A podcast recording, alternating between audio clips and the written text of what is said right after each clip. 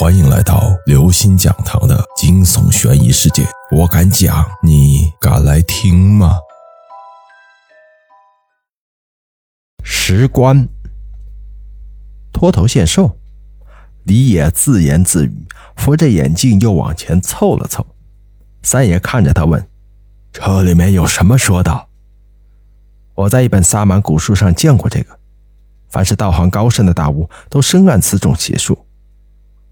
先以魅淫迷惑敌方心智，让对方活活将自己的头颅锯下，然后托于掌中。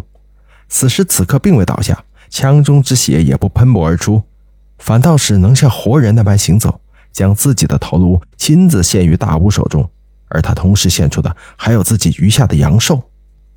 嘿嘿嘿嘿，对对对，就像这样。李野的话还没有说完，几个人就听到背后有人说话，猛地回头。看到三十米开外有两个陌生的黑衣男子，不知道什么时候站在那儿。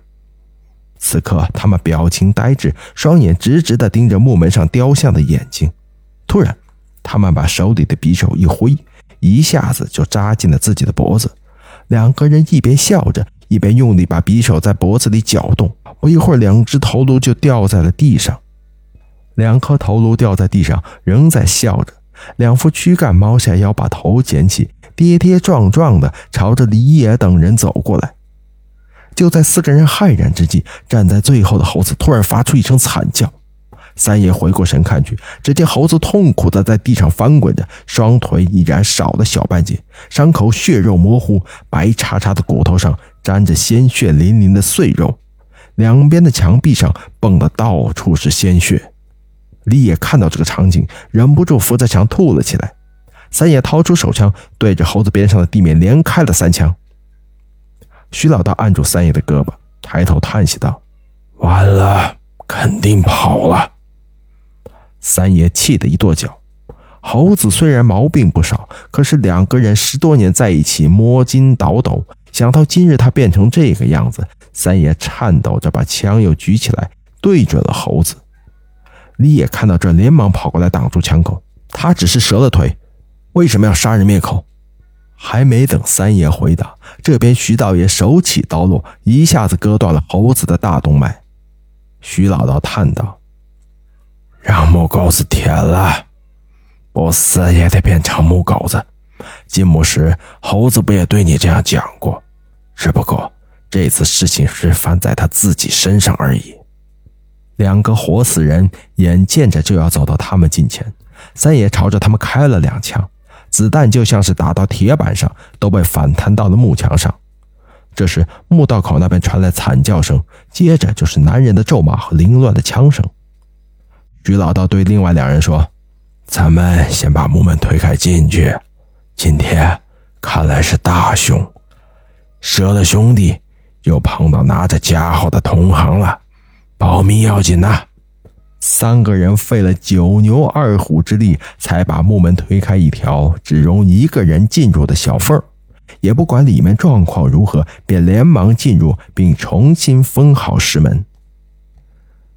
木门里面伸手不见五指，安静的只能听见三个人浓重的喘息声。因为刚才跑得太急，电筒和背包都还在木门外。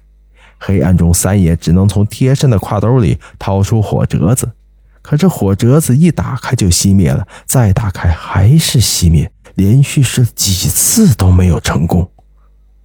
而进来这一会儿，三个人并没有感觉窒息难受，可见墓道中肯定有暗射的气眼，这就怪了。徐道爷摸索着从包里掏出一把糯米，在三个人周围撒了一圈。接着，他又沿着糯米滴了几滴事先准备的乌鸦血，告诉三爷再试试。这一次不费吹灰之力，火折子一下子就点着了，只是火苗比平时小了许多，悠悠的发蓝。鬼掐脖子，徐老道面无表情的说了一句，三爷则默不作声，警惕的盯着四周。李野借着微弱的灯光往里看去，忽然发现里面停着两口棺材。他没有出声，只是轻轻地拍了拍两个人。三个人彼此对视一眼，就一起朝那两口棺材挪去。三人走到棺材前，仔细观察，发现这是两口石棺，除了木板上雕刻的镇墓兽样子凶恶了一些，倒也没什么异常。三爷示意李野和他合作，先把左边一侧的石棺抬起。石质的木板没有想象中那么沉，两个人轻松的就将它放到了一旁。屏住呼吸，众人朝棺内看去，竟然空无一物。李野显得很是失望。三爷往右一努嘴，两个人又故技重施。可是这次奇了怪，一模一样的两口棺材，这块木板就异常沉重。两个人费了半天劲儿，只挪出一掌宽的缝隙，就已经气喘吁吁地累坐在棺材旁。过了片刻，两个人爬起来朝里面看去。这不看则已，一一看之下，两个人的血顿时都凉了。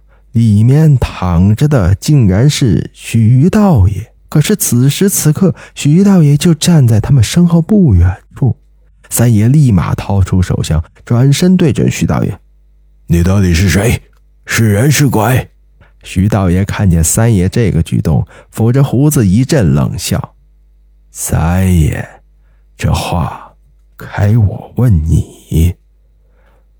你要是人，那你的影子哪儿去了？”